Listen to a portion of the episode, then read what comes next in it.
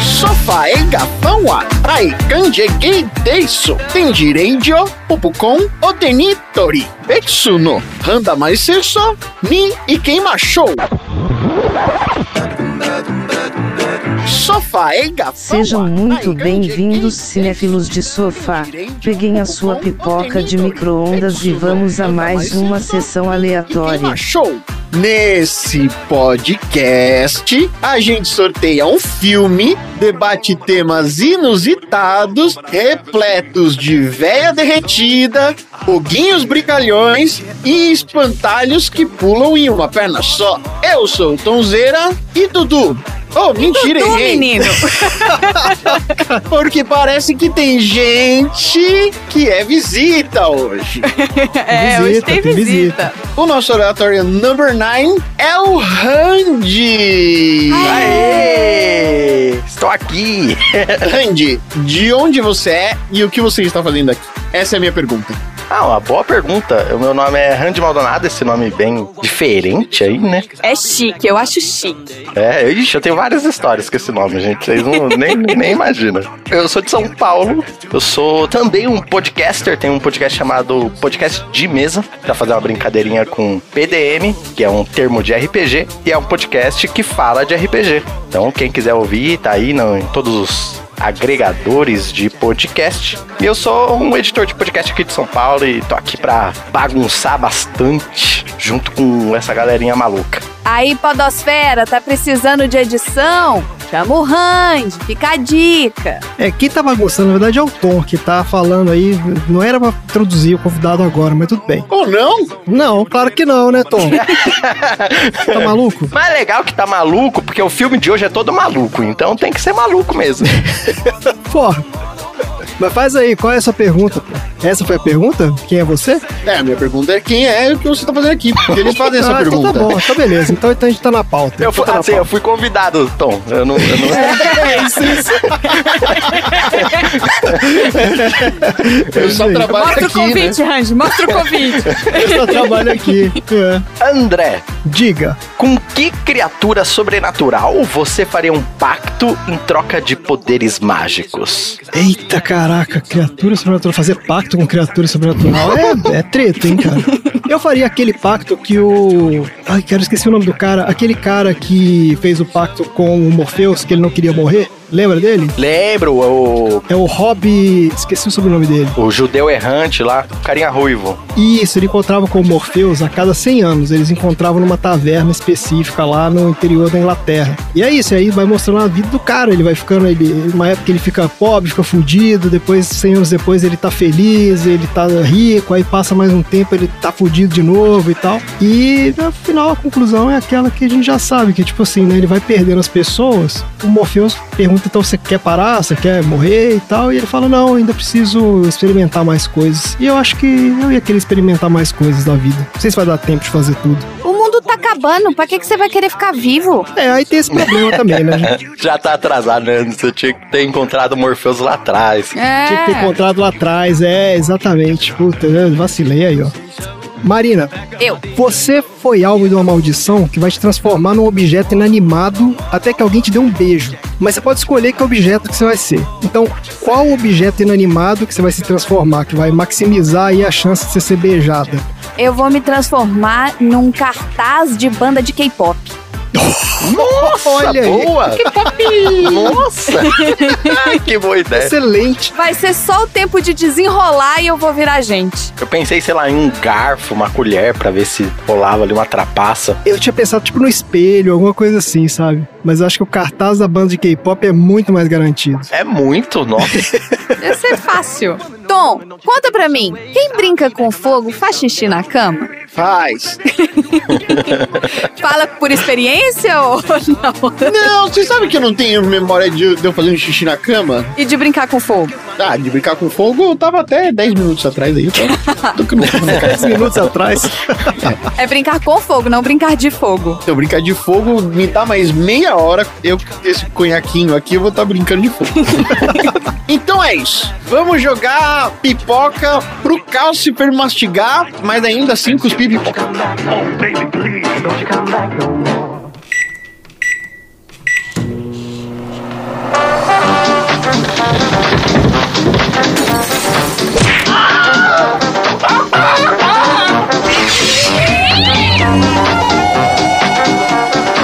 Sessão aleatória.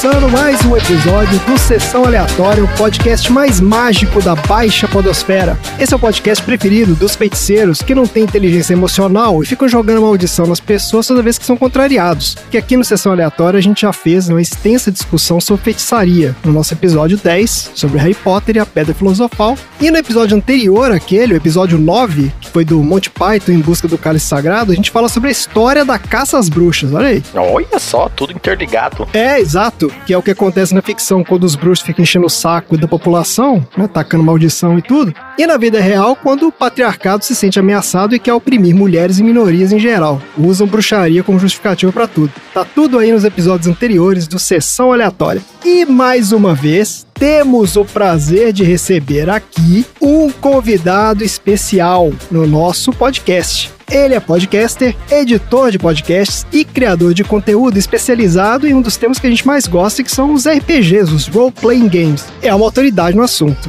Nossa, que nerdão.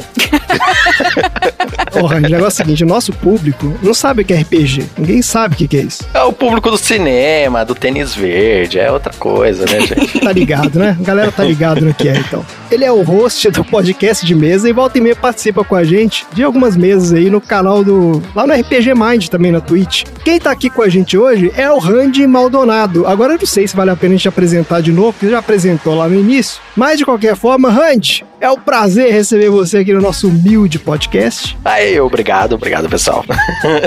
o prazer é meu de estar aqui nesse podcast maravilhoso. Eu já, eu já ouço há muito tempo, eu ouço desde o. Acho que foi do Poderoso Chefão. Eita, cara, esse é velho. Já. começou bem, hein? Obrigada, Randy. E quando você for recomendar, recomenda desses assim pra frente, é.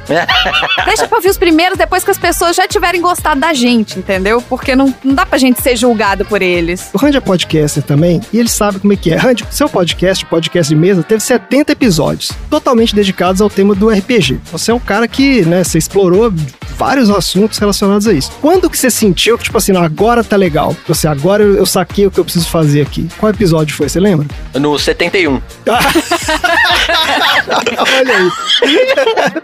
é isso, gente. O episódio bom é o que você não fez ainda. Porque todos que você fez ficou uma merda. Esse é o negócio. Essa é a verdade. É isso mesmo. É verdade, não tem como, não tem como. Se você que tá ouvindo aí não tem um podcast, fala, ah, eu queria ter um podcast. Primeiro, não, porque dá muito trabalho. Não, brincadeira.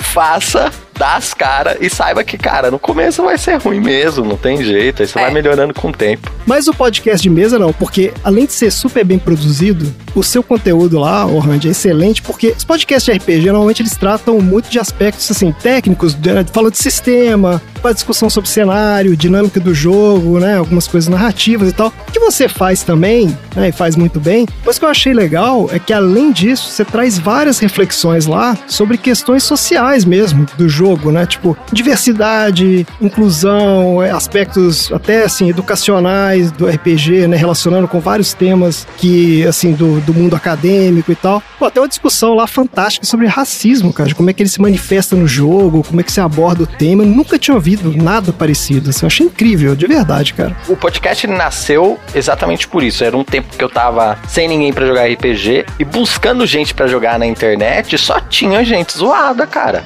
É muita gente ruim.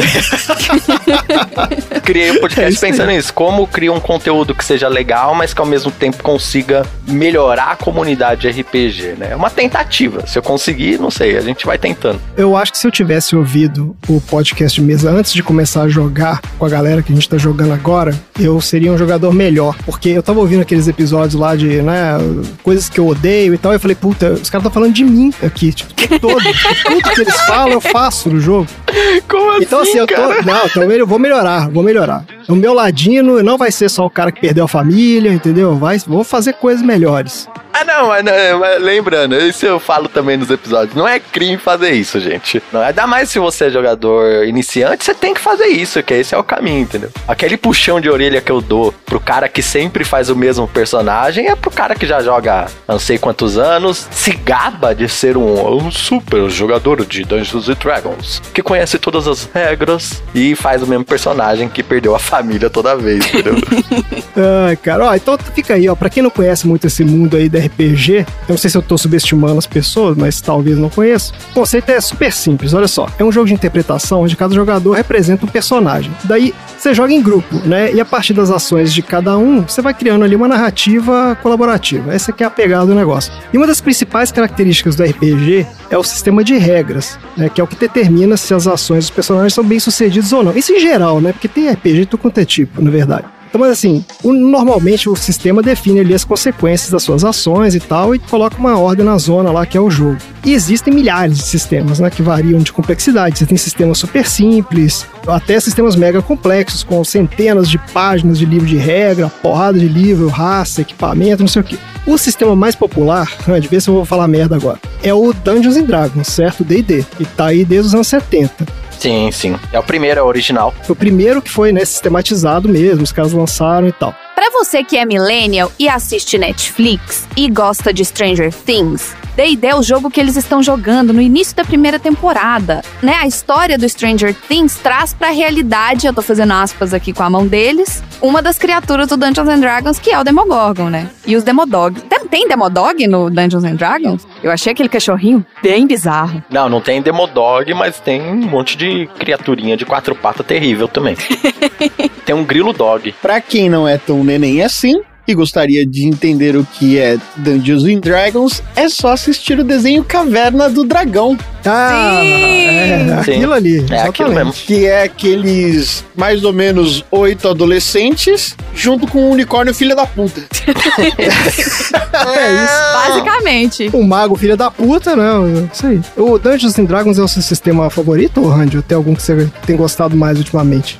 Cara, eu gosto muito do Dungeons Dragons que é fácil de achar gente pra jogar, entendeu? Como ele é o mais conhecido, até fora do Brasil, ele inclusive é sinônimo de RPG, né? No Brasil a gente tem uma cultura de RPG até que bem forte fora do D&D. Tem muito sistema nacional bom, a gente gosta de inovar, o Vampiro fez muito sucesso aqui, mas fora do Brasil, se você falar RPG, as pessoas já assimilam a Dungeons and Dragons, entendeu? Então eu gosto por causa disso, que eu acho que ele é divertido, muito divertido, e é fácil de você jogar ele com os amigos. Mesmo ele sendo um sistema relativamente mais complicado do que outros. Só que como ele é mais. A cultura dele é mais forte, aí isso acaba facilitando o acesso a ele, entendeu? Então eu gosto muito, é o meu preferido hoje em dia, assim. Mas antes era o GURPS. Ah, isso que cara, olha só, eu ia falar Não, agora, não, porque você não, quer falar de sistema complicado, porque eu aprendi, eu aprendi, né? Quer dizer, eu joguei RPG quando era moleque com o GURPS, cara, porque as caixas de D&D, eu lembro disso, elas eram caras, né? Não era uma coisa que já achava fácil assim pra comprar. E o GURPS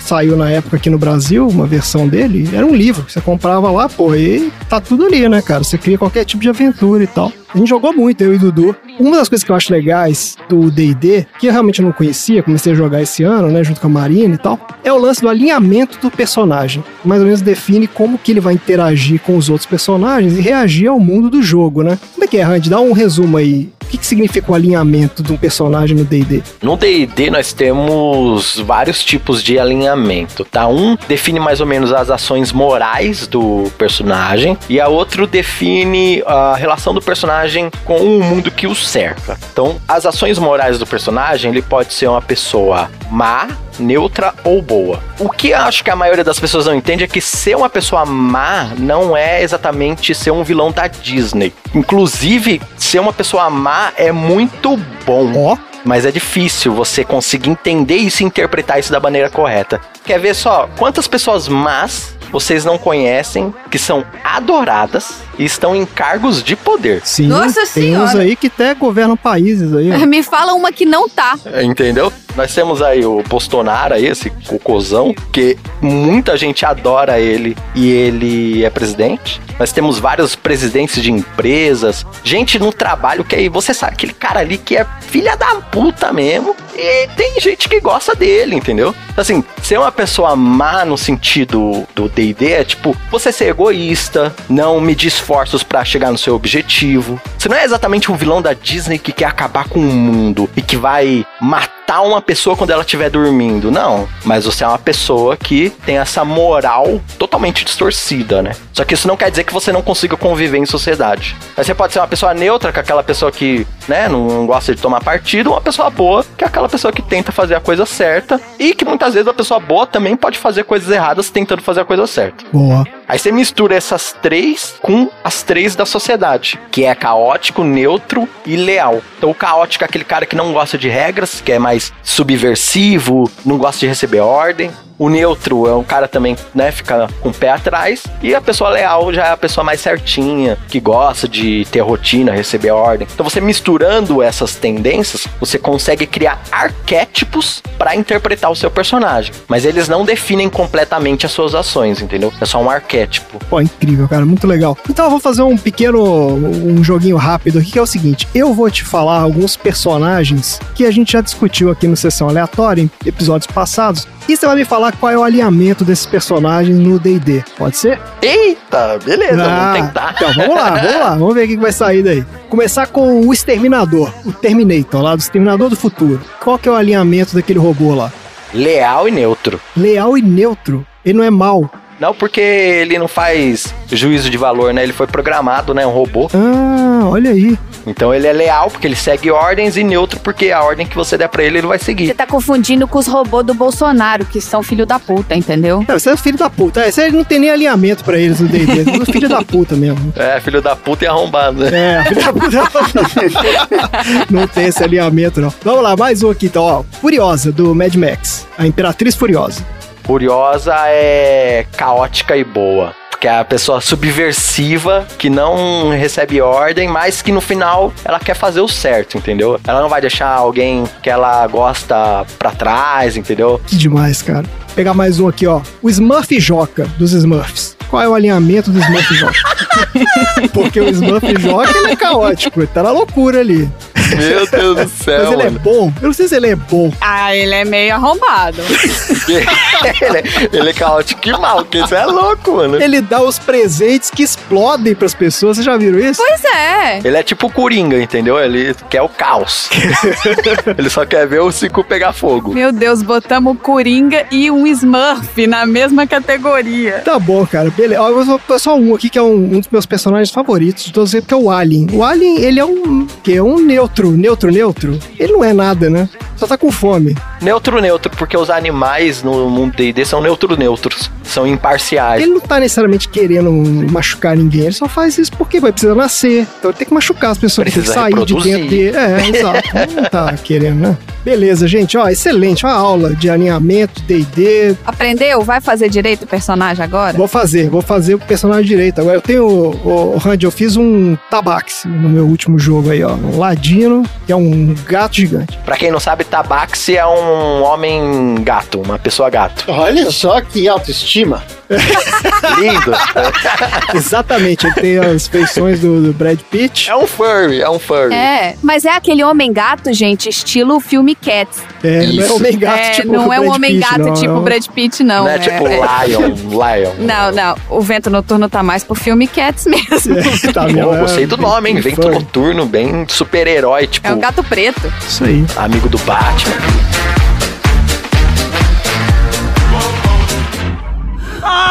Sophie! Olha só o que você fez! Veja o que você fez com meu cabelo! Olha isso! Mas é uma cor linda. Ficou horrível! Eu desisto. Eu não tenho motivos pra continuar a viver sem ser belo.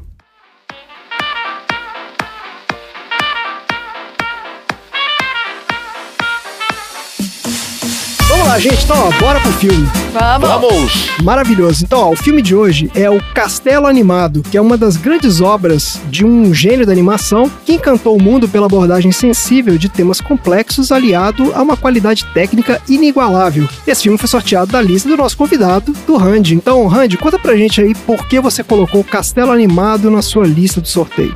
Na minha lista tinha o Castelo Animado, tinha o Adaptation, que é um filme muito bom, que tem o Nicolas Cage fazendo dois papéis, por incrível que pareça. Ele faz ele e o irmão gêmeo dele. Ah, meu Deus do céu. A usurpadora. E o filme é bom. E o filme é bom.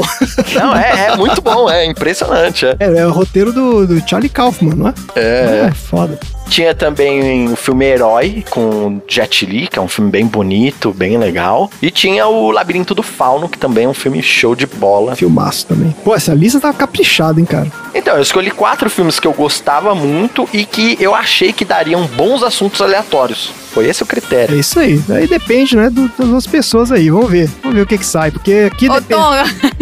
eu olhei pro Tom aqui, o Tom olhou pro lado. A minha parte eu fiz. Isso, você fez sua parte, é isso mesmo. O resto, meu filho, aqui a gente tem que agora é torcer, é rezar, porque ó, a Marina vai vir aí com o Bad Vibes Cast, né, um quadro novo que ela tá inaugurando aí. o Tom vai vir com o Tomzeira faz alguma coisa. Ai, meu Deus. Beleza, então, ó. O Castelo Animado é um filme de 2004, escrito e dirigido por Hayao Miyazaki, baseado no romance de 1986 da escritora britânica Diana Winnie Jones. O Hayao Miyazaki é um dos maiores diretores de animação de todos os tempos. Inclusive, ele é muito comparado ao Walt Disney, né? Pelo impacto que ele teve no cinema de animação. Eu vou dar uma passada rápida aqui na filmografia dele. Não tem tantos filmes, não. O primeiro filme dele foi O Castelo de Cagliostro, de 79. O filme que inspirou Indiana Jones, dizem alguns, né? É, isso mesmo. Depois veio o Nausicaa do Vale do Vento, que é uma adaptação de um mangá. Eu não vi o filme, mas o, o mangá eu já li, é bem legal. Depois tem o Castelo no Céu, de 86. Meu Vizinho Totoro, de 88. O Serviço de Entregas da Kiki, de 89. E o Porco Rosso, o último herói romântico, de 92. Eu tô colocando esses aqui num bloco, porque até essa época ele tava dirigindo os filmes no Japão. Ele não tinha muita penetração no mercado ocidental. Kiki é o meu preferido. Ah, é? Esse eu não vi. Ah, Nossa, eu adoro esse filme. Muito legal. Eu gosto muito do Porco Rosso. Todos são legais. né? Todos são legais. é, exato. Nessa época, ele já era uma lenda da animação no Japão, né? Mas realmente não era muito reconhecido no Ocidente. O reconhecimento veio em 97 com a Princesa Mononoke, que teve distribuição comercial da, nos Estados Unidos pela Miramax, né? Que era uma das maiores produtoras de Hollywood e tal. E foi adaptado. Você sabia disso, Randy? Foi adaptado pelo Neil Gaiman. Ah, não sabia. Nossa. Ele que fez o que? A tradução? Ele fez a tradução, exatamente. Ele fez, quer dizer, eu não sei se ele fez a tradução, né? Eu imagino que quando eles falam adaptação, é que assim, ele pega a tradução, mas tem vários conceitos que são muito, né, da cultura oriental, da cultura japonesa, né, de mitologia. Hum, ele fez a localização. Exato, pronto, perfeito, cara. É isso, a palavra é essa. Ele fez a localização, então traduziu vários conceitos que pro japonês fazem sentido, mas que pra gente não fariam. Então ele fez todo uma, né, um trabalho nesse sentido aí. E aí foi sucesso, né? Foi sucesso atrás de sucesso depois disso. Veio a Viagem de Chihiro de 2001, que é muito legal também, mas é um filme muito doido. Oscar. É, Oscar, exato. Esse foi o grande sucesso dele. Depois veio Pônio, Uma Amizade que Veio do Mar. Esse eu não vi. É legal também. Pônio é de 2008. E Vidas ao Vento de 2013. Ó, a dublagem em inglês desse filme tem a Emily Mortimer como a Sophie, a Jean Simmons como a vovó Sophie, o Christian Bale como Hal e a Lauren Bacall como a bruxa da terra abandonada. E tem o Billy Crystal também, que é o Calcifer. Olha. Essa Emily Mortimer tá um milhão de filmes, mas ela tá sempre em papéis secundários. Ela tá em todos os filmes ingleses. Então, todos os filmes ingleses. O papel mais marcante dela, segundo eu pesquisei aqui, ó, foi ela fez a Jenny Banks no Retorno da Mary Poppins. Alguém viu esse filme? Não? A gente viu esse filme. Ah, da Emily Blunt, é verdade, a gente viu mesmo. Pô, apaguei da memória. Ela era a criança que ela tomou conta já adulta, a irmã do pai. Ela também era produtora, a produtora personagem, na série chamada Newsroom. Uma puta série. Mas olha só, ela tá num lugar chamado Notting Hill, que a gente assistiu aqui pro podcast. Sim. Também, Opa. claro, porque é um filme em inglês. Que ela é aquela namoradinha do Will lá. E ela fez várias dublagens também. Ela dublou o Carros 2, ela dublou vários videogames. Tchau. Tchau. A Jean Simmons é uma atriz que teve grandes papéis nos anos 50 e 60. O papel mais conhecido dela foi de Varinha, que é um dos papéis principais no Spartacus, né, épico de 1960 do Kubrick. Mas ela continuou trabalhando até os anos 80. A dublagem que ela fez para esse filme foi o último papel dela. Ela morreu em 2010, nove dias antes de completar 81 anos, na casa dela, onde achei isso aqui genial essa informação. Ela vivia com seu cachorro Mr. Gates e com seus dois gatos Addison e Megan. Gostei dos nomes. Eu gosto de nome de ser humano para animal. É, dá um ar, né? Dá um ar de respeitabilidade. Carlos. Meu pai outro dia tava contando que ele conheceu um gato que chamava Ernesto. Nossa, pensou em fazer um samba com o gato?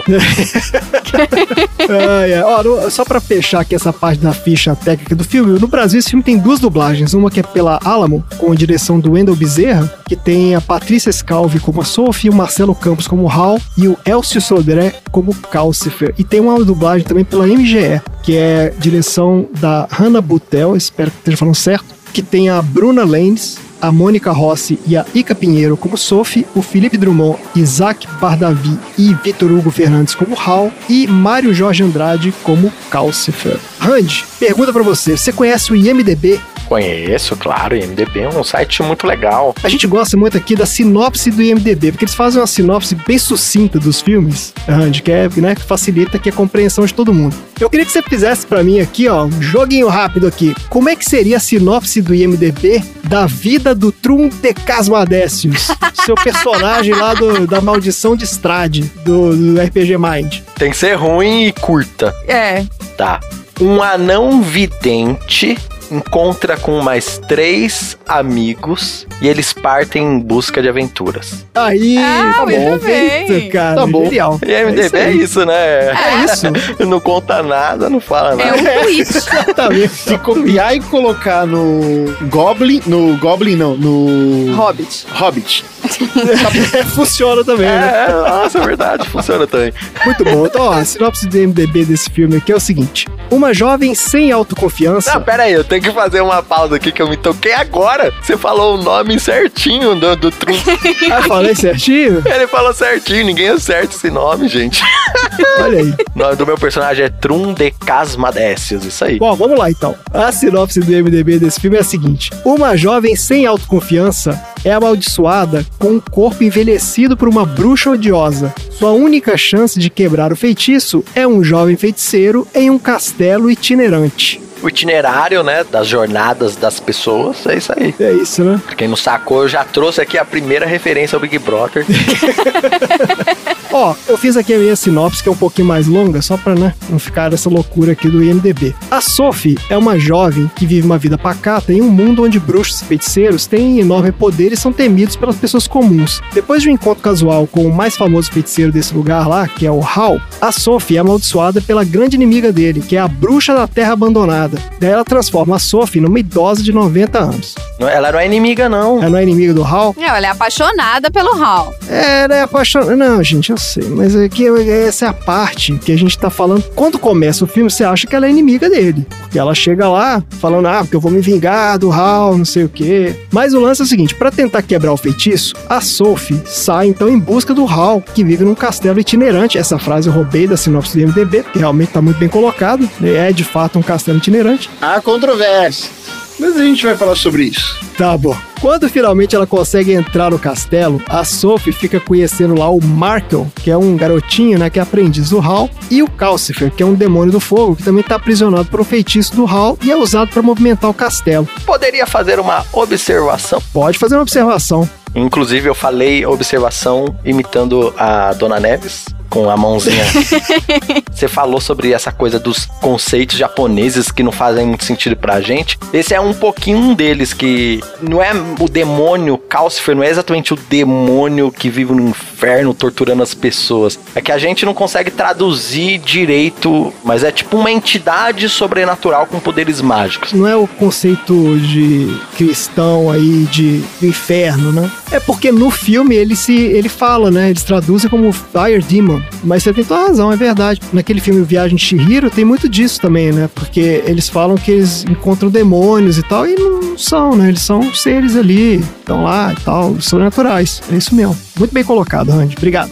Então, olha só, ela faz um acordo com o Calcifer, se ela conseguir ajudar ele a se libertar do feitiço do Hal, ele vai ajudar ela, né? Ou vai quebrar o feitiço da bruxa, né? Em cima dela. Então daí a Sophie conhece o Hal, que acaba sendo envolvido em uma guerra entre dois reinos. O reino onde ela vive e o reino vizinho, cujo príncipe desapareceu, desencadeando o conflito. Daí, lutando por ambos os lados para tentar acabar com a guerra, o Hal tá cada vez mais fraco. Então cabe a Sophie, junto com seus novos amigos, a missão de descobrir como libertar o Calcifer e quebrar o seu próprio feitiço antes que o Hal seja consumido por uma guerra sem sentido e sem vencedores. E isso é o filme. Quer dizer, isso aqui, gente, não é só isso o filme, né? O plot do filme se desenrola, tem um monte de outras coisas que acontecem, né? Uma boa sinopse. Essa sinopse vendeu muito melhor o filme. Olha aí, eu tô aqui botando meu CV pro IMDB, tamo aí, ó. E aí, gente, alguém não tinha visto esse filme? Alguém já tinha visto? Vamos começar aí, Randy. Quando você tinha visto esse filme pela primeira vez? Como é que foi sua relação com esse filme? Eu vi quando lançou, não lembro o ano direito, mas eu, eu, vi quando lançou, com certeza. É um dos filmes preferidos da minha irmãzinha, Maluzinha, que tem 22 anos. Ah. Eu. Mas na minha cabeça ela tinha 8. É, eu também tenho um irmãozinho de 20 anos. Eu falei, caramba, como é que criança gostou dessa maluquice de ver a velha derretendo subindo escada?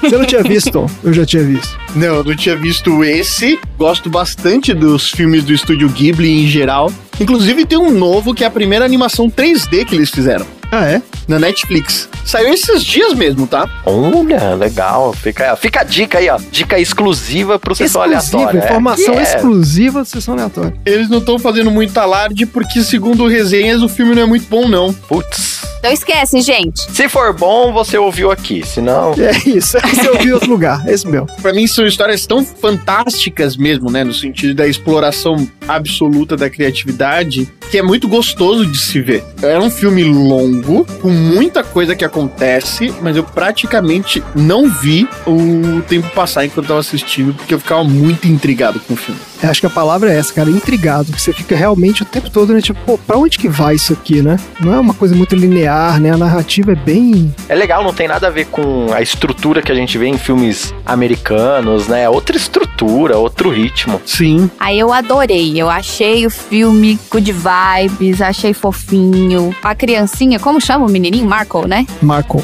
Gente, que fofura esse menino. Meu Deus do céu. Que menino bonzinho. O Calcifer também é bem fofinho. É, depois ele fica fofinho. A velhinha é fofinha, a bruxa. Depois, né? Depois que ela derrete, né?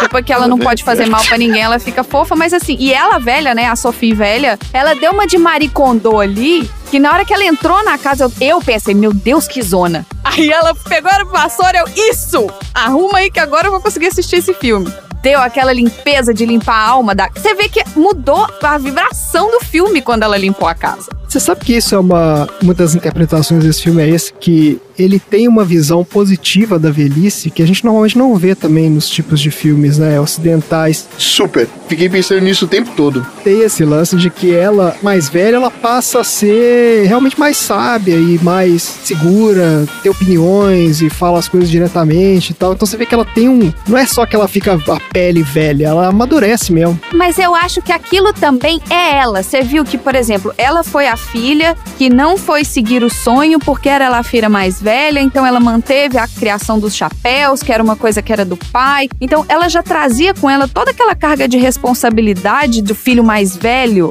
Ela era que nem eu, um velho por dentro, entendeu? Ela já era velha.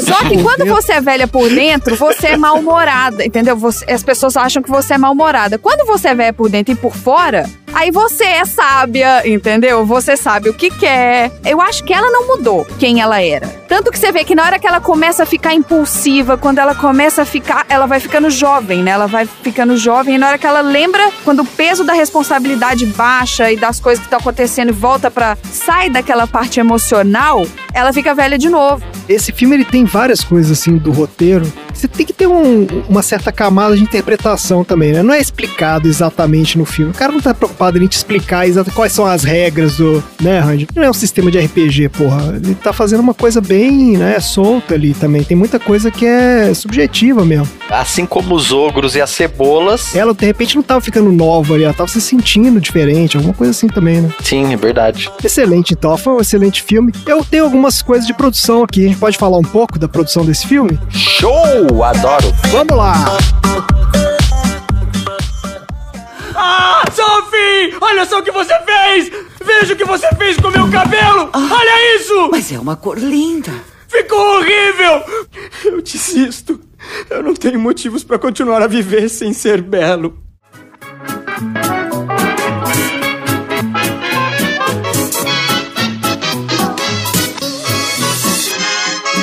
O Hayao Miyazaki já era um diretor de animação lendário no Japão. Ele era um dos sócios do estúdio Ghibli, que o Tom já comentou aí. Esse é um dos maiores estúdios de animação do Japão e foi fundado em 84 né? E ele tinha né, vários longas de animação já debaixo do braço, tal. O cara já era um sucesso. Para prospectar material, esse cara recebia todo mês um livro infantil. Eu achei uma maluquice isso, porque livro infantil deve ter meia dúzia de páginas. Tem um por mês só. Será que ele tinha que ler o livro? Não sei. O fato é que ele recebia todo mês um livro infantil e daí um belo dia caiu na mão dele esse livro aí, dessa Diana Winnie Jones, que chamou Castelo Animado. E olhando o livro, ele adorou o conceito do castelo, foi o que chamou a atenção dele. Tipo assim, pô, um castelo que se move através dos campos e como é que esse troço se mexe e tal. Ele ficou super intrigado. E, bom, ele sendo um dos donos do negócio, né? Ele colocou lá, entregou na mão do pessoal e falou: Ó, oh, gente, vamos fazer isso aqui, vamos fazer esse filme e tal. Daí, em setembro de 2001, o estúdio Ghibli anunciou que ia começar a produção do filme e programou o lançamento para 2003. O filme ia ser dirigido por um cara chamado Momoru Hosoda. Esse cara trabalhava pra Toei, fazendo os filmes do Digimon. Vocês viram algum filme do Digimon? Eu lembro de assistir o desenho, mas filme não. Não lembro da Angélica apresentando nenhum filme, não. Acho que não passava aqui os filmes, não. Parece que fizeram um mega sucesso no Japão. Daí, os caras do estúdio Ghibli, né, foram lá e contrataram esse cara. Só que durante a produção, começaram a rolar vários conflitos criativos. Porque o Miyazaki, ele tinha um conceito na cabeça dele. E esse Hosoda, ele tinha outro. Basicamente é isso. Toda a ideia que o cara trazia o estúdio gongava. Então não tava rolando a história. Por exemplo, na ideia do Rossoda, o filme ia se passar na época atual, enquanto Miyazaki queria uma ambientação de época. E essa foi só uma das várias diferenças que de visão que eles tinham lá. A relação complicada, né? E aí foi se deteriorando cada vez mais, até que o cara pulou fora do projeto na metade de 2002. Na verdade, não fica claro se ele pulou fora ou se eles mandaram ele embora. Eu vi uma fofoca aí, tem até o documentário do Miyazaki, não é fofoca, mas que ele é uma pessoa difícil, complicada de trabalhar, que maltrata os outros. Ah, tipo esses gênios, tipo Michael Jackson, que quer tudo perfeito e não sei o que, sabe? Essas coisas assim. Inclusive o filho dele, né, do Miyazaki, que também virou animador, que é o Goro, né? Ele fala que o Miyazaki era um cara genial, mas foi o pior pai do mundo. Caralho! Quantos artistas, né, que não decepcionam nesse aspecto, né? É complicado isso. Verdade, é. O projeto ficou parado então por alguns meses começando no final de 2002, agora já com Miyazaki na direção, né? E com uma nova data de lançamento que ia ser a primavera de 2004. Então eles atrasaram um ano a produção. Um parênteses aqui também, esse Mamoru Hosoda, depois ele viria a dirigir várias animações de sucesso e ele ganhou o Oscar também. Ele ganhou o Oscar de melhor animação em 2019, com um filme chamado Mirai. Putz, não vi o Mirai, mano. Pois é, então, tá na minha lista aqui também, mas não vi ainda. Então, assim, o cara realmente é bom, sabe? Então, mas aí é essa coisa da visão, né, do cara do ego, de que tem que fazer a coisa de, de acordo com a visão dele. Mas então, beleza, ele assumiu a direção do projeto e começou a trabalhar. Nessa época, ele estava muito envolvido com os caras da Disney, porque eles estavam distribuindo a viagem de Shihiro no Ocidente. E aí, ele falando né, sobre o filme, o que ele queria e tal, ele estava com dificuldade de achar o conceito do cenário, assim, onde que ia se passar esse filme. E ele decidiu que ia se passar na Europa. E aí, os caras deram a dica para ele de uma cidadezinha no interior da França chamada Colmar, que seria o cenário perfeito para o filme. E, gente, se vocês virem as fotos dessa cidade, ela parece uma cidade cenográfica é espetacular. Você é toda colorida, tem umas casinhas lindas, tem um riozinho, é maravilhoso o negócio o Miyazaki foi para lá e ficou encantado. Falou, pô, é isso aqui. Então ele pegou a equipe dele e foram para lá e passaram um tempo lá estudando a arquitetura do lugar, a paisagem do lugar, clima e tal, ambientação e fizeram tudo baseado nisso. Já a tecnologia daquele mundo, que é um retrofuturista, né? Ele se baseou no trabalho de um artista francês do final do século XIX, cara, um cara chamado Albert Robida. Diz que ele era rival do Júlio Verne. Procura as ilustrações desse cara. Ele faz umas ilustrações inacreditáveis inacreditáveis do que seriam as máquinas do futuro, guerra do futuro e tal. E é bem aquela pegada do filme, aquelas máquinas voadoras que parecem meio uns zeppelins, cheio de, sabe, de equipamento, um troço bem doido assim. É muito bonito mesmo. E o castelo foi o conceito do próprio Miyazaki, porque diz que no livro original ela não descreve o castelo, ela fala que é o castelo que anda. E ele ficou com aquela coisa na cabeça de, pô, mas como é que um castelo anda, gente? Como é que pode fazer isso? E aí ele bolou aquela maluquice do castelo ter perna de galinha e ser cheio de seções, né, engrenagens e peças que juntam aquela coisa toda. Cada peça do castelo foi desenhada de forma independente e os animadores depois juntaram, tipo, no mosaico. Por isso que na hora que você vê no filme, dá aquele efeito super interessante, assim, das peças vão se movimentando meio que desconjuntado, né? Meio mambembe, assim, que é bem legal. Foi parte do conceito do cara. Para encerrar a história aqui, o filme foi um sucesso estrondoso no Japão. Foi o filme com a maior estreia da história do cinema japonês na época. Ele liderou bilheteria em 2004 e 2005. Ele foi em cartaz dois anos e foi líder de arrecadação nos dois anos. A localização para o inglês foi feita pelo Pete Doctor. A gente já falou do Pete Doctor aqui. A gente falou desse cara lá no episódio do Divertidamente. Ele foi o diretor do Divertidamente, o roteirista, né? E é um dos criadores lá do, de maior sucesso da Pixar. Foi responsável pela versão inglesa desse filme. Esse filme foi lançado nos Estados Unidos pela Disney em 2005 e também foi um mega sucesso comercial. Então, de um orçamento original de 24 milhões de dólares, ele faturou 236 milhões de bilheteria. Foi um dos filmes japoneses de maior sucesso de todos os tempos. A recepção da crítica foi positiva, o filme ganhou diversos prêmios no circuito internacional, incluindo a indicação ao Oscar de melhor animação em 2006. Agora, ele não ganhou. Você sabe quem ganhou esse ano, cara? Eu fiquei de cara. Foi o Wallace and Gromit. Já faz uns anos que eu acompanho o Oscar de animação. Tem vários que eu fiquei puto, mano. Vários. É, vários. É de chorar, né, cara? É que o Wallace and Gromit é. Putz. Esse filme aí do Wallace and Gromit é bem legal. É legal, é legal. É aquele A Batalha dos Vegetais. E é massinha. Putz, quando é massinha, não dá. é tipo o Pingu, é. É tipo o Pingu novamente. O Pingu é uma referência aqui já recorrente, né? TV Cultura aqui é. e tinha o pai dele. Você lembra do pai dele? Uhum. Olha só, gente, eu acho que fazer animação, você, o cara já tinha que ganhar prêmio só de fazer o negócio acontecer, porque tanto de stop motion como essas animações aqui que o cara faz na mão, é que agora é computador, né? Já faz um troço bem mais. não tem tanto trabalho mais. Mas imagina esses aqui que os caras faziam na mão, cara. No bonequinho lá não tem jeito, cara. É 24 fotos por segundo, cara. É isso que tem que fazer. E é legal, é um filme bem muito legal. Então, Coelho Lobisomem. É, tem o Coelho Lobisomem, é isso mesmo. Eu gosto daquela mesma galera que faz o Wallace Gromit do Fuga das Galinhas. Show. Nossa, Fuga das Galinhas é um filme revolucionário. Prestem atenção que esse filme tem toda uma conotação anarquista aí. Beleza, moçada, vamos pro troféu aleatório? Vamos! Vamos!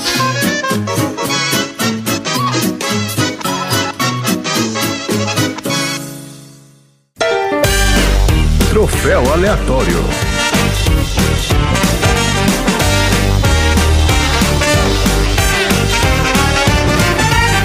Vamos lá então, gente. Troféu aleatório. Ô, Randy, você sabe o que é o troféu aleatório? Sei, sei o que é o troféu aleatório, sim. Eu sou um aleatório, né? Você é um aleatório, né, cara? Você já tá conhecendo aqui. É a maior premiação da história do entretenimento mundial. A gente sempre traz analogias aqui para tentar explicar pro nosso ouvinte o que significa, né, essa a honra de ganhar o troféu aleatório. Ô, Tom, define aí pro nosso ouvinte o que é o troféu aleatório. O troféu aleatório é a mesma coisa que você ser beijada pela Sophie e você, que era só um espantalho com uma cabeça de nabo, se redescobrir como um príncipe. Muda a sua vida. E vai mudar toda a sociedade que tá em guerra. E aí você volta para casa e fala: Eu vou acabar com essa guerra que não tem sentido nenhum. E volta pra casa voando num pau, né? É isso, é verdade. Que foi o que ele fez nos últimos tempos também. É, mano, legal. Excelente. Vamos lá então. Troféus aleatórios. Vou começar aqui com o nosso convidado de honra, então, Randy. Manda aí, qual é o seu troféu aleatório para o Castelo Animado? O meu é o troféu Espanador Dourado Marinette Awards de melhor faxina pra Sophie. ah, olha aí. Que nossa, gente, a Marina falou e eu tava me coçando pra falar. Não, vou esperar o troféu aleatório. Porque, nossa, que casa é aquela? Meu Deus do céu, gente. Ai, gente, o banheiro tava asqueroso. Pelo amor de Deus. A água tava turva. Essa coisa de faxina tem uma história engraçada da minha tia Adriana, cara, que ela também era louca da faxina, né? Teve um tempo que eu morei com os meus tios que não eram muito de fazer faxina. Então, depois que a casa ficava meio zoadinha, nós chamava ela pra dar uma ajuda, né? Ela Gente boa. Só que ela era assim, faxinona mesmo. Eu sou dessas também. Arrasta móvel, bota tudo pra cima. E o que acontece? Um dia ela pegou a impressora do meu tio que tava muito suja. Eu não sei se ela ficou com raiva ou ela não sabia, mas ela abriu a impressora e mangueira na impressora. Ficou assim, ó, limpinha. É, eu confesso, assim, que eu já tive eletrônicos que a minha vontade era de pôr no chuveiro e abrir o chuveiro e esfregar, entendeu? Aquele controle remoto de antigamente. É, cara, é difícil limpar, né? Coloca no ácido, né? Joga fora e compra outro. É, cara, tem uns eletrônicos que não dá, cara. Esse negócio, por exemplo, do controle remoto que você falou aí, diz que controle remoto de hotel é mais sujo que privada, cara. O negócio é terrível mesmo. Vai lá, Marina. Qual é o seu troféu aleatório pro Castelo Animado? O meu troféu aleatório é o troféu Paola Bratio de drama em excesso por uma condição médica completamente inexistente, que vai pro Hal, no momento onde ele chega de cabelo preto em vez de cabelo louro e ele tem um ataque de pelanca. Mas ele dá um chilique. Eu estou horrível! E começa a literalmente derreter e virar uma gosma verde. Não, e ele fala: Eu não posso viver assim. É, Só mudou a cor do cabelo. E aí ele tava de cabelo preto, eu fiquei ofendida. Eu falei, vai tomar banho, cabelo preto é lindo. é, ficou de cama, ele ficou de Ficou de cama. cama. É isso mesmo. É muito drama. Ah, Agora, Marina, quem que é o que deu título aí pra esse troféu que eu não reconheci, não? Quem que é a pessoa? Paola Bracho? O que, que é isso? A Paola Bratio é a usurpadora má. Na novela Usurpadora, você tinha a gêmea boa e você tinha a gêmea má. A Paola Bratio é a gêmea má que fingiu que estava hospitalizada. Me deixe com ele, Carlos Daniel. Você está chorando pelo meu filho? Não. Definitivamente você não é, Paola. Ela fingiu que tava paraplégica, ficava lá toda na cadeira de roda, mas na hora que saiu o pessoal de perto, ela andava, dançava conga, fazia tudo lá, me dava ótimo. Dava risada maligna. Dava a risada do mal. Batia na sobrinha cadeirante. Meu Deus, gente, que isso? É. Paola Bracho é Vila Zona. Ela era vilãzaça. A Usurpadora foi uma época da vida, assim, que... Essa novela, inclusive, ela chegou a reprisar duas ou três vezes. Você não lembra? Não diga alô, diga a Usurpadora. Não diga alô, diga a usurpadora. A Usurpadora é mais um sucesso de audiência da TV Alterosa e agora vai dar a você muitos prêmios.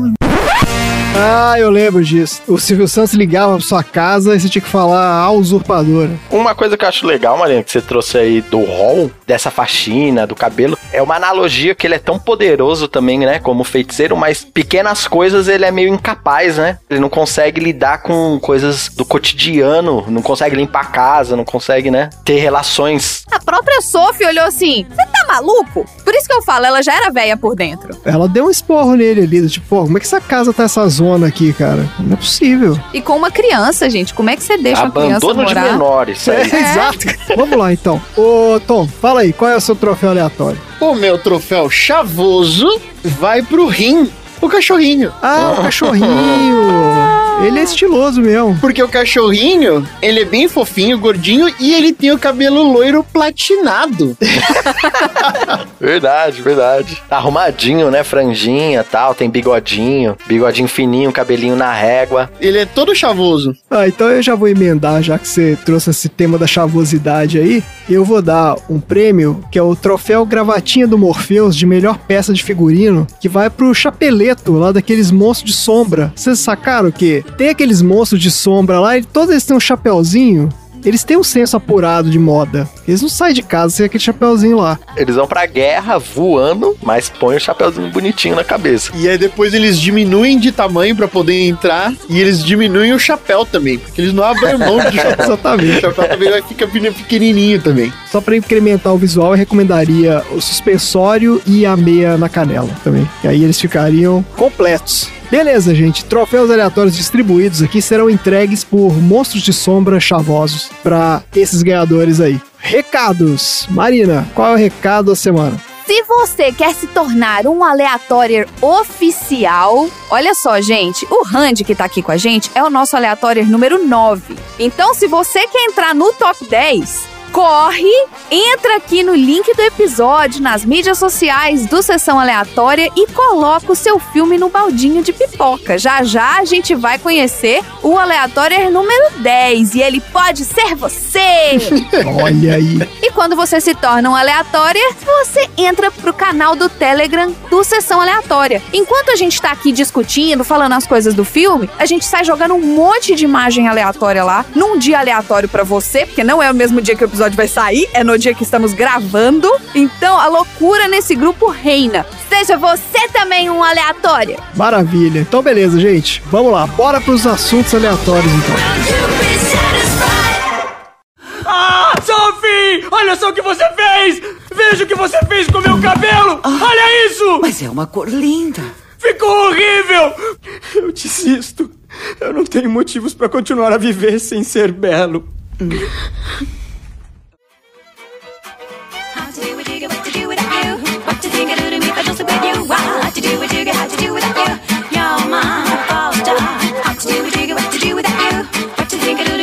what you. Are, to do what you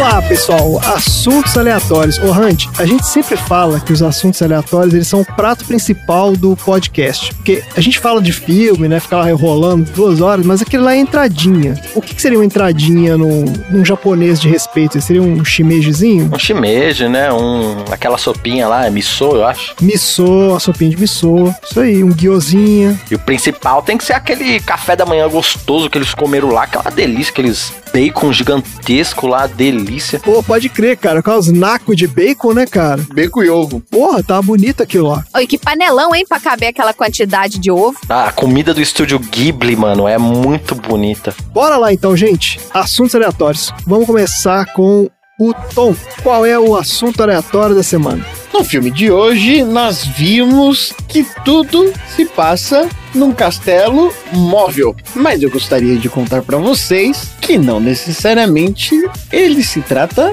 apenas disso. E eu vou falar hoje sobre os Recreational Vehicle, também conhecido como RV ou também Motorhome. Ah, Olha só. Ah, então o Castelo Animado é o motorhome do Hall. Isso. isso mesmo. Basicamente. Motorhome. O Hall é o Carlinhos Troll do...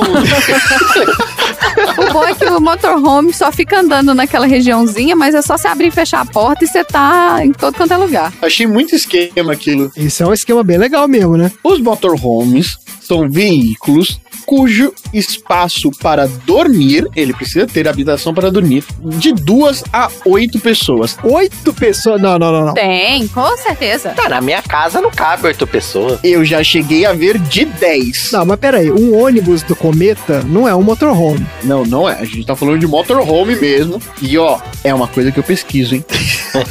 e motorhome, que também é uma garagem para um carro. Nossa. Você carrega um carro dentro do carro, Inception. né? E ele precisa ser motorizado, obviamente, e possuir no mínimo dois eixos. Além disso, é importante que ele tenha um banheiro, mas não é apenas banheiro com privada, mas também chuveiro. Se você vai colocar 10 pessoas lá dentro, acho que é bom você se certificar de que tem um chuveiro ali. É de bom tom. É de bom tom. E a origem do motorhome é datada de 1910. Meu Deus, mas tinha motor? De quanto que é o motor? Era uma casa levada por cavalo, né? A carroça gigante. quando a fabricante Pierce Arrow lançou o veículo chamado Touring Landau no festival automotivo no Madison Square Garden, aí perto da casa de vocês. A ideia naquela época é que eles tivessem um carro, daqueles antigos mesmo, sabe aquele que vocês têm na cabeça de vocês, com um compartimento atrás maior para que ele pudesse caber itens de acampamento. Era só um bagageiro grande, então. É uma Fiorino bem velha. Tom e suas analogias. E naquela época, ele fez bastante sucesso. Mas a facilidade de se produzir carros assim tornava o processo bastante lento para conseguir produzir e não tinha muita demanda naquela época para isso. No entanto, em 1920, o modelo de fabricação começa a se tornar mais simples e mais rápido, da mesma forma como o poder aquisitivo das pessoas, não só para comprar o carro, mas também para fazer viagens de longa distância também aumenta, e aí o carro começa a ficar um pouco mais famoso. Assim como algumas pessoas também começavam a fazer adaptações em caminhões e ônibus, começando ali a cultura campista. Mas peraí, isso aí tudo que você tá falando é década de 20 ainda? Isso ainda em 1920.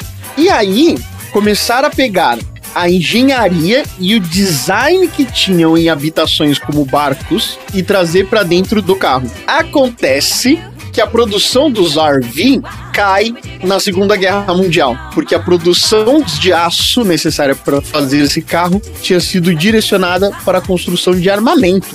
E aí, este tipo de veículo desapareceu do mercado até 1950, quando a produção foi retomada e aí surgiram os trailers que não são a mesma coisa. Ah. Trailers são apenas compartimentos habitacionais sem motor, que precisa de um outro veículo para carregá-lo, que é o que eu tenho. Como você tem?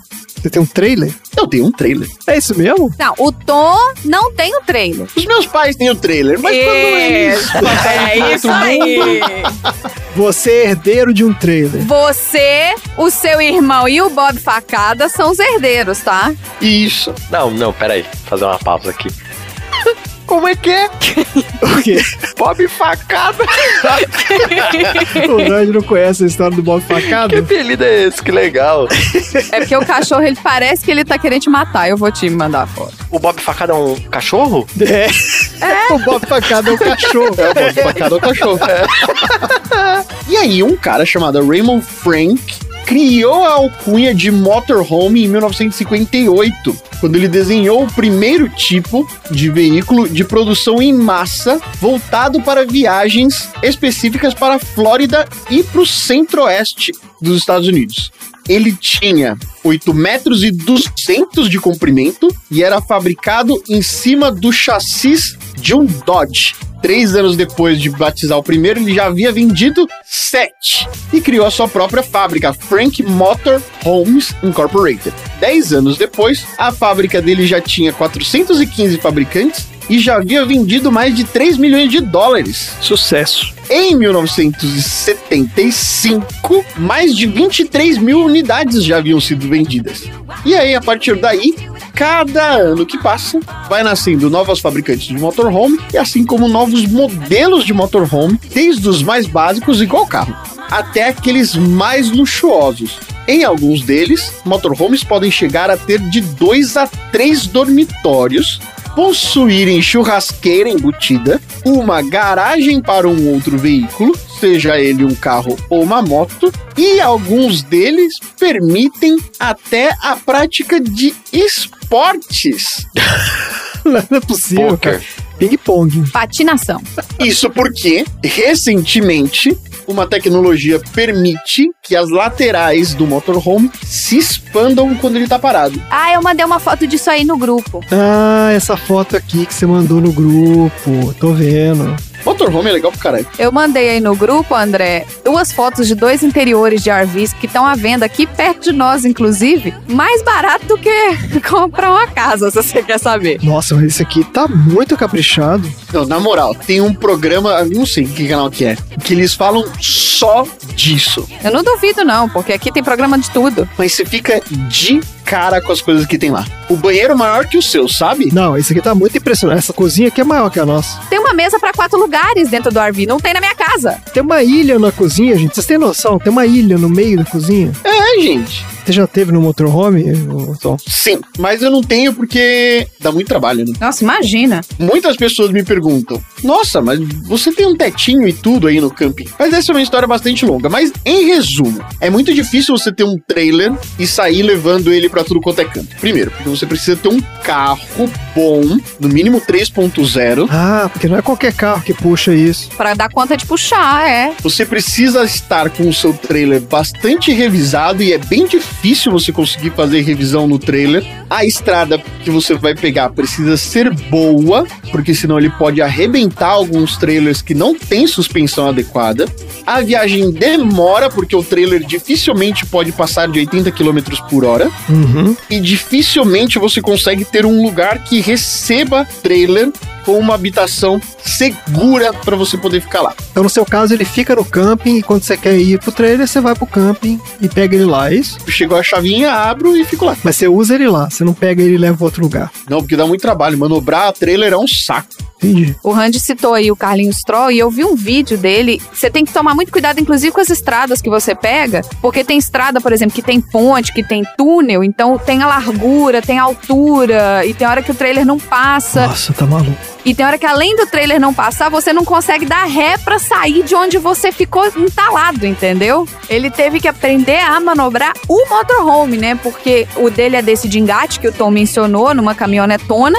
Então, é uma super manobra que tem que ser feita, normalmente com outro carro, né? Provavelmente com outro carro atrás, buzinando, e num espaço pequeno. Ah, imagina o estresse. Nossa senhora. Vocês já passearam de motorhome aí? Puxa, não, cara, nunca passei, mas deve ser legal. Eu gostava muito de acampar. Então, pegar um trailer aí por meio do mato deve ser legal. Mas você acampava no meio do mato, Eu acampava roots. acampava roots mesmo, não era camping. Sem comida, sem nada, no meio do Nossa mato. Você Senhora, caçava a sua Caçava própria comida? É, isso. Não, não. Sem comida assim pra comprar pronta, sabe? Tipo, que o pessoal vai no camping tem tudo, né? Levava coisa pra cozinhar. Uma vez a gente ficou sem comida. E aí a gente teve que pescar pra comer o último dia. Não é possível, cara. Tiveram que pescar. E uma vez também, uma cicatriz que eu tenho na minha cabeça, é isso que o galho entrou na minha cabeça no meio do acampamento. Eu era novo, eu tinha uns 13 anos. Meu pai amarrou uma camisa na minha cabeça e falou: Ah, tá bem. Não foi nada, não. E ficamos lá mais uns, mais uns 4, 5 dias lá. Meu Deus do céu. Tinha um pedaço de galho enfiado na sua cabeça? Não, ele entrou e saiu, só ficou sangrando um pouquinho na hora. Ah, então bom, bota um band-aid, tá tudo certo. É, Agora, fala aí, aquele ônibus lá do Priscila, Rainha do Deserto, porque elas ficaram um tempo ali naquele, naquele negócio. Aquilo é um motorhome ou. É a classe Bus Party, né? Não, não tinha banheiro. Mas, onde o menino morou lá no, na natureza selvagem. Ah, o som do. me- É som do metal? no som do metal, o cara tem um motorhome. E na natureza selvagem, o menino morre num... Ah, não tem o final, mas... Nossa senhora, então. Chega! É um festival de spoilers de sessão Surra aleatória. de spoiler! Surra de spoiler.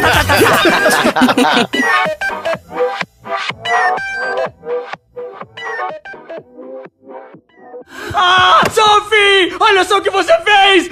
Veja o que você fez com meu cabelo! Olha isso! Mas é uma cor linda. Ficou horrível! Eu desisto. Eu não tenho motivos pra continuar a viver sem ser belo.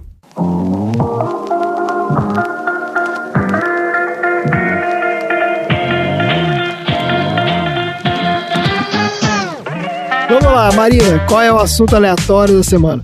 Falamos aqui de acampamento e em homenagem ao Calcifer, eu quero falar sobre fazer fogueiras. Ah, técnicas pra fazer fogueira? Não, a forma correta de se fazer fogueiras enquanto você está acampando. Porque assim, a gente nunca sabe, né, gente, quando que vai ter um apocalipse zumbi, ou quando você vai ficar preso no meio da floresta, ou quando você vai ser convidado pra. Sabe aqueles convites de grego que as pessoas te convidam pra fazer uma trilha? Gente, não convidem pessoas pra fazer uma trilha. Você convida pessoas pra fazer uma trilha somente se as pessoas já fazem trilhas. E fazer uma fogueira é uma, realmente uma habilidade muito importante, hein? Não só importante, como dependendo do lugar que você tá, é a salvação. Olha só. A capacidade de criar e controlar o fogo foi um grande momento na história da humanidade. Construir uma fogueira e usá-la para cozinhar permitiu que a humanidade sobrevivesse em climas mais frios, se protegesse contra predadores e consumisse diversos alimentos. Hoje, fazer uma fogueira ainda é essencial para a sobrevivência ao ar livre. Eu quero trazer para vocês agora o guia de passo a passo de como construir uma fogueira. Tô rindo aqui porque assim, eu nunca construí uma fogueira. Eu, se bobear, nunca vou construir uma fogueira. Mais perto de construir a fogueira que eu já cheguei foi acender uma churrasqueira. É, isso é pra galera que tá escutando o podcast aí no acampamento e não sabe como fazer fogueira. E se você vai acampar ou se você quer fingir que você acampou, entendeu? Você já pode ter esse você background pra, pra uma conversa, assim. Existem algumas etapas para você ter uma fogueira que são infalíveis, mas aí você tem que seguir todas essas etapas que eu vou falar agora. Acampou, acabou a comida, vai ter que aprender a fazer fogueira. É. A primeira é verifique o tempo. Por exemplo, se o tempo tiver, tiver muito chovendo, úmido, vai ser difícil fazer fogueira, né? É meio isso. Exato. Ou se já tiver acabado de chover, você não vai conseguir. Além disso, você deve trazer jornais, caixas de papelão. Aqui, essa eu peguei isso de um guia de escoteiros aqui dos Estados Unidos. Fala de lint. Lint, ele é a- o pelo, o chumaço de pelo que sai da secadora de roupa que você joga fora. No Brasil, você pode pensar em estopa. Ah, estopa. Aqui eles usam essa poeira de pelo e cabelo que sai da máquina de secar e usam pra fazer ignição no fogo. Que pega fogo, mas pega um fogo lento e gera uma chama. Igual a estopa que a gente normalmente usa no Brasil. Aí você tem que procurar uma clareira aberta pra fogueira. Se você não achar uma clareira, abra essa clareira. Como que você abre uma clareira? Você tira todas as folhas que estão no chão. Clareira é na terra batida. Você não vai fazer fogueira em cima de grama, em cima de folhas, em cima de um lugar que esteja muito próximo a árvores ou que seja fechado por árvores em cima. Você não pode fazer fogueira nesses lugares. E se você tiver em áreas de acampamento, certifique-se de seguir as orientações do lugar, porque normalmente eles já têm algumas clareiras abertas para que você possa acampar em volta dessa clareira. Aí, achou sua clareira, você já tá afastado, né, das árvores, você tem teto aberto, né, em cima do fogo, você vai cavar um buraco redondo no chão onde você quer que seja a sua fogueira. O centro do buraco deve ser o ponto mais baixo desse buraco, porque isso vai te permitir ter um controle maior sobre as chamas, né, sobre o fogo e também vai servir de recipiente para cinzas. Aí, você vai coletar pedras de tamanho médio e vai fazer um círculo em volta do buraco. Para, por exemplo, se bater um vento, o vento não vai soprar um galho, você tá lá, uma chama que tá lá para fora e correr o risco de pegar fogo em vocês, em roupa, em alguém que tá perto ou até em árvores. Então a ideia é fazer tipo um cercadinho de pedra. Aí você vai preparar materiais para extinguir o fogo caso aconteça alguma coisa. Se você tiver, por exemplo, um balde, você tá perto de um rio, enche um balde d'água e deixa perto. Porque se der ruim, você vai precisar pegar esse balde muito rápido. Eles falam muito assim, quando você cava esse buraco para fazer a sua fogueira, toda a terra que você tirou do buraco, se essa terra estiver seca, até se ela estiver um pouquinho úmida, às vezes funciona, você deixa ela ali mais do lado, porque se quando você precisar apagar a fogueira, você só pega essa terra seca e joga em cima. Vai abafar o fogo também. Ou então um extintor de incêndio. Se você, né, for camper moderno, você pode ter o seu próprio extintor de incêndio, aí você deixa o seu extintor de incêndio lá do lado também. Tá bom.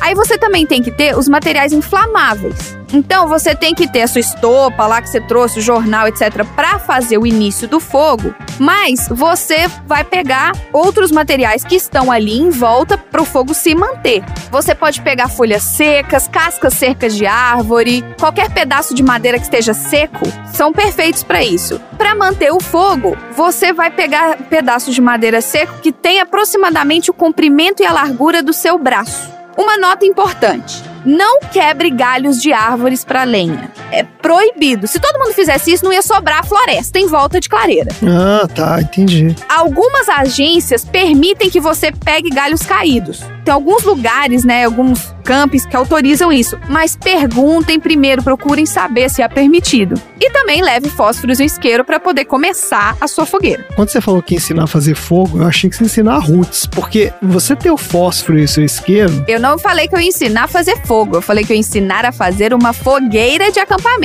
Porque eu tava lembrando aqui, teve um episódio do Amazing Race, e teve um que eles tinham que fazer fogo usando uma técnica lá de uns caras da selva da África lá e tal, que era literalmente, cara, o cara tinha um pauzinho e tinha uma madeirinha lá, ele tinha que ficar girando o pauzinho na madeirinha, e cara, os caras ficaram o dia inteiro, os caras pingando suor ali, girando o negocinho, e os carinhas lá da, né, do lugar faziam, pô, rapidinho, né, bicho? Muita gente, quando vai fazer fogo assim, com pauzinho, com alguma coisa, esquece do oxigênio. Porque, né, fogo é oxigênio, combustível e calor. E aí, se você ficar esfregando, mas se não tiver algum tipo de ventilação ali, nun- nunca vai pegar fogo. Mas será que é isso, cara? É esse, qual é? Você tem que ficar soprando, será? Soprando ajuda, um soprinho bem devagarinho, ou cavar um buraquinho embaixo, sabe? Lembra do filme do Náufrago? Ah, ele faz. O Tom Hanks, ele tenta fazer fogo, não consegue. Aí quando a, a madeirinha dele quebra, Aí entra ar suficiente pra conseguir fazer foguinho. É aquele cara deu uma sorte, bicho.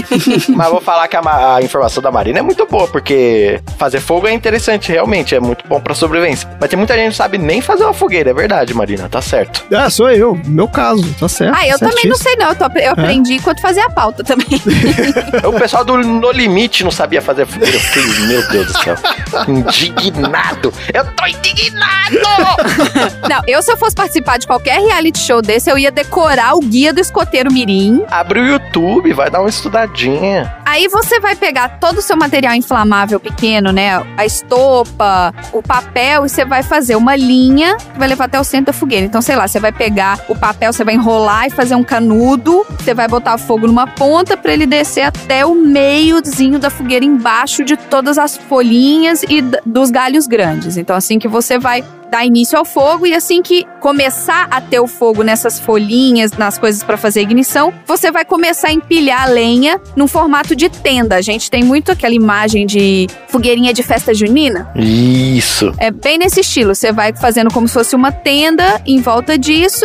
Esse é o método mais eficaz de fazer uma fogueira rápida. E aí você vai continuar adicionando até que a fogueira fique mais sólida e você tenha mais brasa do que fogo. Porque a brasa, na verdade, é o que vai esquentar as pessoas que estão em volta, se for no caso, né, tiver pessoal com frio e tal. Não for só uma questão de iluminação. Agora, igual o Hunt falou, deixe um espaço na direção do vento para que o ar possa fluir. Certo. É, isso é uma coisa realmente que eu não pensaria, não. E essas pedrinhas que você coloca em volta é bom que elas ficam quentinhas também. Agora, quando chegar a hora de apagar o fogo, você tem que gradualmente borrifar água sobre ele. Guarde os baldes, o extintor, para se tiver algum grande incêndio que precisa ser apagado imediatamente. Quando o fogo acabar, você usa uma vara longa, um pedaço de pau para misturar as cinzas e verifique se todas as brasas estão morrendo ou se elas já estão apagadas. Então, eu trouxe aqui cinco o que fazer e cinco o que não fazer quando se fala de fogueira em acampamento. Vamos lá. Show. O que fazer? 1. Um, só faça uma fogueira se as condições climáticas forem favoráveis.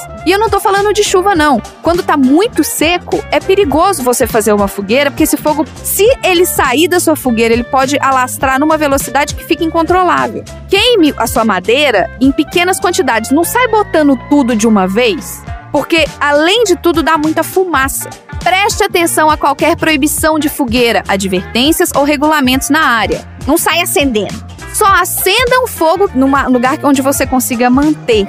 E tenha em mãos itens para poder apagá-lo caso você precise ir embora. Você não pode simplesmente chutar uma areia e sair correndo. Não, você tem que ter certeza de que você apagou antes de você sair de lá. O que você não pode fazer? Nunca deixe o fogo sem vigilância. Não vai pescar e deixa o fogo aceso sem ninguém lá.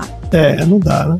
Nunca queime materiais tóxicos, tipo plástico. Ah, é um lixo aqui, eu vou jogar aqui para ficar livre desse lixo. Não queima lixo. Isso dá fumaça, inclusive pode dar até vapores venenosos.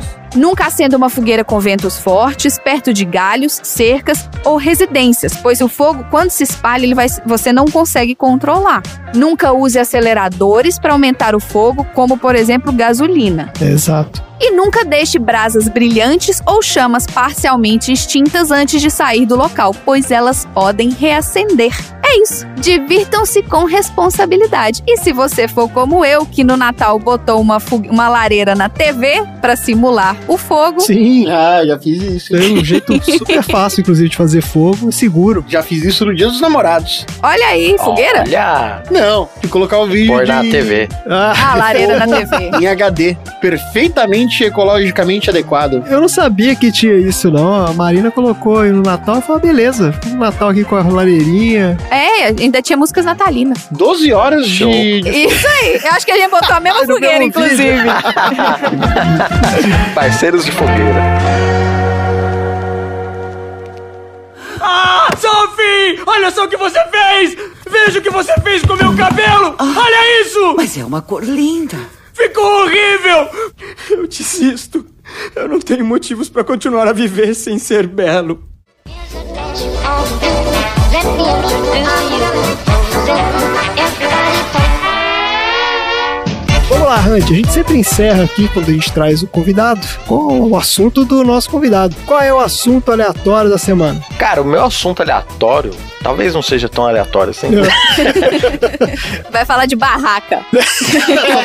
Completa, né? Fazer o... Dia do campista. e depois vamos todos acampar juntos. Virtualmente, eu acampo só Isso. pelo Zoom. Não, como lá no mundo, né, do castelo animado existem feiticeiros e bruxos e esses seres que manipulam a magia, eu decidi aqui trazer pra você ouvinte do Sessão Aleatória as diferenças entre as classes mágicas do D&D. Olha aí! Puta, Olha só que legal. Aí. Pegar aí o caderninho aqui, peraí. Agora. Aí, Marina, anota aí. Porque a Marina fica fazendo personagem, ela não sabe o que, que você é mago, você é feiticeiro, ela não sabe nada. Depois fica naquela. Se eu, não sei se eu posso lançar Esse dia magia. a gente não tava jogando RPG, a Marina no nosso grupo, É. né? A gente no nível 6 e ela esqueceu de subir o personagem dela de nível, tava no 4 ainda.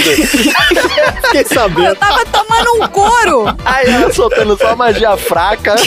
Eu vou te falar, é muito noob. Viu? muito bom. Vamos lá então. Então, no D&D existem várias classes que podem realizar magia. Lembrando pro ouvinte que não conhece RPG, classe é uma denominação que vai definir as suas habilidades. Porém, existem três classes que são as principais, as que são as classes focadas em magia. Por exemplo, o o guerreiro é uma classe. Isso, ladino é uma classe, clérigo são arquétipos de habilidades, né? Isso. As três classes mágicas são os magos, os feiticeiros e os bruxos. Agora, qual que é a diferença entre um mago, um feiticeiro e um bruxo? Ah, eu peraí, que é exatamente isso que eu tenho que anotar. Porque eu fiz uma personagem e aí chegaram, viraram pra mim e falaram assim: E aí, qual que é o seu pacto? Eu, qual que é o meu quê? É, exato.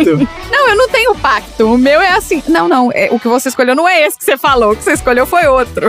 É, o que eu gosto da Marina é que ela faz personagens que são Parentes. que são parentes entre si, né? É, é, muito legal. É sempre é eu e irmão do outro. assim. Aí ela começa a confundir e ela começa a querer lançar a magia de uma, mas é da outra, entendeu? Assim, ela já fala, ah, isso aqui era fulano de tal que fazia, a irmã dela.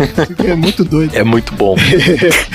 Vamos lá, Randy. Vamos começar em ordem alfabética aqui pelos bruxos. Um bruxo no mundo do Dungeons and Dragons é alguém que faz um pacto, Marina. Olha aí. Ah, olha aí o pacto. É, essa é a Laila. Igual o Hall, que fez um pacto aí com o Calcifer, o bruxo ele faz um pacto com uma entidade sobrenatural em troca de poderes mágicos. Certo. Essa entidade sobrenatural pode ser diversas coisas. Pode ser um demônio, sim, igual do Hall, ou até mesmo um demônio mais cristão, né? Que a gente tem histórias de terror que contam, né? Pactos com criaturas terríveis. Outra entidade que é legal também, que dá pra fazer o pacto, é com algum ser cósmico. Cthulhu, essa galera aí do Lovecraft. Você pode fazer um pacto com uma fada. Quem já leu Sandman, a Titânia, que é a rainha das fadas, pode ser um pacto com ela também. Então, você escolhe uma entidade muito poderosa,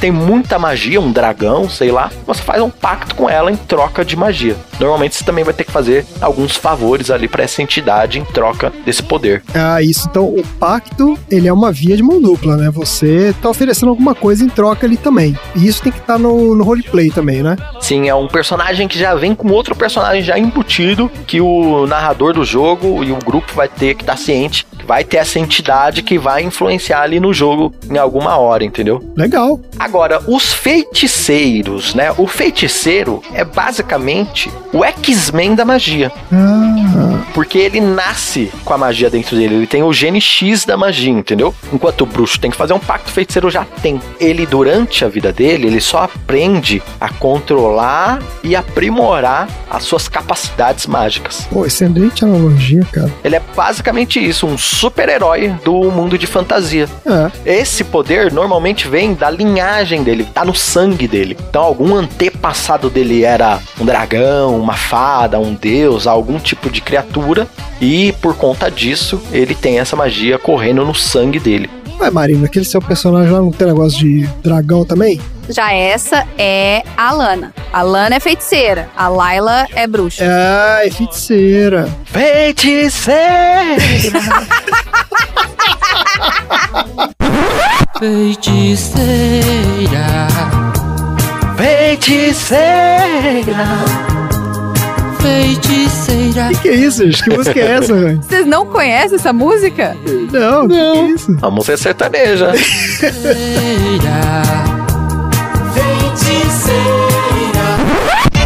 Fim, os magos. Eles estudam a magia quase como uma ciência. Então eles são mais ali estudiosos mesmo, sabe? Igual Harry Potter. Tudo bem que ele também faz umas magias inerentes ali. Ele deve ser um pouco feiticeiro. Mas, né, no Harry Potter o pessoal não vai lá pra escola estudar, aprender magia, faz segundo grau, terceiro. Mas é engraçado, porque no filme do Harry Potter eles se chamam de bruxos, né? Ou isso é uma tradução mal feita? Não, não, e por isso que é bem importante frisar que essa diferença é no mundo do Dungeons and Dragons. Ah, no mundo do D&D, tá certo. Acontece que o D&D, como a gente disse, é o RPG mais famoso e ele acaba até ditando muito de cultura pop. Quando você vai jogar RPG, ele dita muito dos outros sistemas também. Essas definições se parecem, né, nos outros sistemas por conta do poder cultural que o D&D tem. Mas aí você tem toda a liberdade de criar uma coisa nova também e pôr o nome que você quiser, sacerdotisa, qualquer outra coisa. E me fala uma coisa, meu personagem já falei que ele é o Ladino, né? E eu tava lendo lá a, o livro básico. Tem uma certa hora lá que você pode assumir uma outra É uma subclasse. subclasse. E ele pode aprender a fazer magia também, não tem isso? Trickster, não sei o que. É o Arcane Trickster, que é o trapaceiro arcano em português. Trapaceiro arcano, olha aí. E é que nem eu falei, basicamente todas as classes do D&D vai ter a sua versão mágica. Até mesmo o guerreiro tem uma versão que ele mistura ali um pouco com o mago, sabe, Pra fazer magia. À medida que você vai evoluindo, você vai podendo pegar essas habilidades aí também. Você tem essa possibilidade. Ah, e uma coisa interessante também é que as habilidades entre essas classes mágicas são diferentes. Então, o bruxo, ele conhece poucas magias, ele consegue realizar poucas magias por dia, porém suas magias são muito poderosas. Certo. O feiticeiro conhece poucas magias, tem magias também poderosas, mas ele consegue realizar várias magias por dia, porque é coisa dele, é do poder dele, entendeu? Uma coisa pequena? Não, consegue realizar magias poderosas várias vezes. A pegada do feiticeiro é repetição, ele consegue fazer várias magias. Não no sentido de diversidade, mas no sentido de quantidade da mesma. Ah, tá bom. Eu gostei dessa comparação quando você falou lá do X-Men, você falou do Harry Potter. O Gandalf, por exemplo, ele seria o que aqui nessa classificação? Porque o Gandalf, ele não é um cara que faz grandes magias, né? Ele meio que. Parece que ele manipula algumas coisas da natureza e tal, mas não é também. Ele é um ser mágico, né? Mas ele não tá fazendo ali poder demais o tempo todo. É, o Gandalf é um mago muito diferente dos, do mundo do D&D. Ele é do mundo do Tolkien, que é onde a magia ela é muito mais sutil. Ela também é muito mais poderosa, mas ela é extremamente sutil. Então o Gandalf tá diversas vezes fazendo magia por trás dos panos, manipulando coisa como entropia, sorte, probabilidade. Então é uma magia muito mais sutil e menos plástica. Você não vê, né? Ele tá manipulando meio que o ambiente ali, né? Então ele não teria um análogo dentro do D&D, não. Acredito que não, mas dá pra dizer que ele é uma mistura aí, vai, de feiticeiro com mago. Que ele estuda de certa forma, mas ele também tem poder inerente dele. Muito bom. E por fim, o mago, ele realiza um número razoável de magias por dia. As magias dele são razoavelmente poderosas também, ele fica ali na média. Porém, o repertório dele é gigantesco. O mago ele não tem limite para quantas magias ele consegue aprender durante a vida, ele só precisa de tempo. Caraca. Então, se ele estudar, estudar, estudar, estudar, ele consegue, teoricamente, aprender todas as magias que seriam possíveis ele aprender durante a existência dele. Então, esse é o poder do mago, é o- a diversidade, o repertório dele. Então o mago de nível alto é muito mais poderoso do que esses outros caras aí. Não necessariamente, porque ele conhece muitas mais magias, mas isso também é uma faca de dois gumes. Porque você ter muito conhecimento não quer dizer que você consegue usar ele da forma correta. Ah, tá. Às vezes ele vai ficar perdido na quantidade de magias dele, não vai selecionar a magia correta para o momento correto, enquanto o feiticeiro e o bruxo sempre vai estar especializado para aqueles momentos que eles já escolheram estar especializados. O mago ele tem mais diversidade, mas para isso ele tem que ter um ótimo planejamento. Tem que ter um livrinho ali pra anotar né, as coisas. É porque no D&D também, todo dia, quando você acorda pela manhã, você tem que escolher as magias que você vai realizar durante o dia. Ah, tem esse lance, né? De preparar as magias, né? Tem um lance assim. Tem o pessoal que não gosta dessa ideia, só que eu ouvi uma analogia uma vez que fez muito sentido para mim. Imagina uma banda musical que vai fazer um show. Eles ensaiam as músicas que eles vão tocar antes de fazer o show. Então é meio isso, entendeu? Você sabe as outras músicas, mas pra tocar no show você precisa ensaiar antes. Pô, cara, que legal, é isso mesmo. Você pegou o André no ponto que conquista o coraçãozinho dele, Todos entendeu? os pontos aqui. Genial. Então, basicamente é isso. Essa é a diferença entre as três classes mágicas do Dungeons and Dragons. Agora você já consegue escolher o seu personagem mais facilmente. Muito bom. Beleza, gente. Vamos então falar dos aprendizados aí. Quais foram os aprendizados de hoje? Eu aprendi que eu consigo comprar um RV aqui que é maior que meu apartamento e bem mais barata. Não, comprar você não consegue, mas comprar é alugar um. Não, eu consigo comprar, é só financiar. Ah, tá. Parcelas módicas aí. E eu também aprendi que eu preciso de um carro 3.0 pra poder puxar o meu RV. Que eu vou querer um RV bruto. Eu não quero um RV zoado. Não, mas aí se você for comprar um RV, você não vai precisar nada pra puxar. Ah, é, o RV é aquele que já tem a cabininha de dirigir, né? Que você já dirige a casinha. É um ônibusinho. Eu aprendi que o RV é o que já é um ônibusinho que você Isso, acabou de aprender. Acabei de aprender. É, exato, aprendeu neste momento. Sempre é hora de aprender. Sempre dá tempo. Exato. Eu aprendi na mesma vibe aí que o Castelo Animado é o RV do Hall, né? É o motorhome dele. É isso aí. Ele é só um cara aí viajando de É o férias. Carlinhos Troll do Miyazaki. Eu aprendi que um feiticeiro consegue fazer algumas magias miudezas ao longo do dia. Meu Deus do chique. céu. Então é isso. Chega por hoje. Fala tchau, gente. Tchau. Tchau!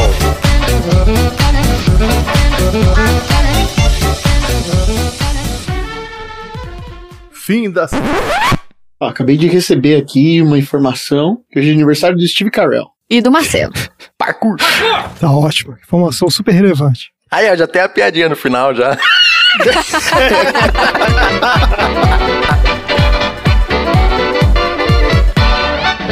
fim da sessão.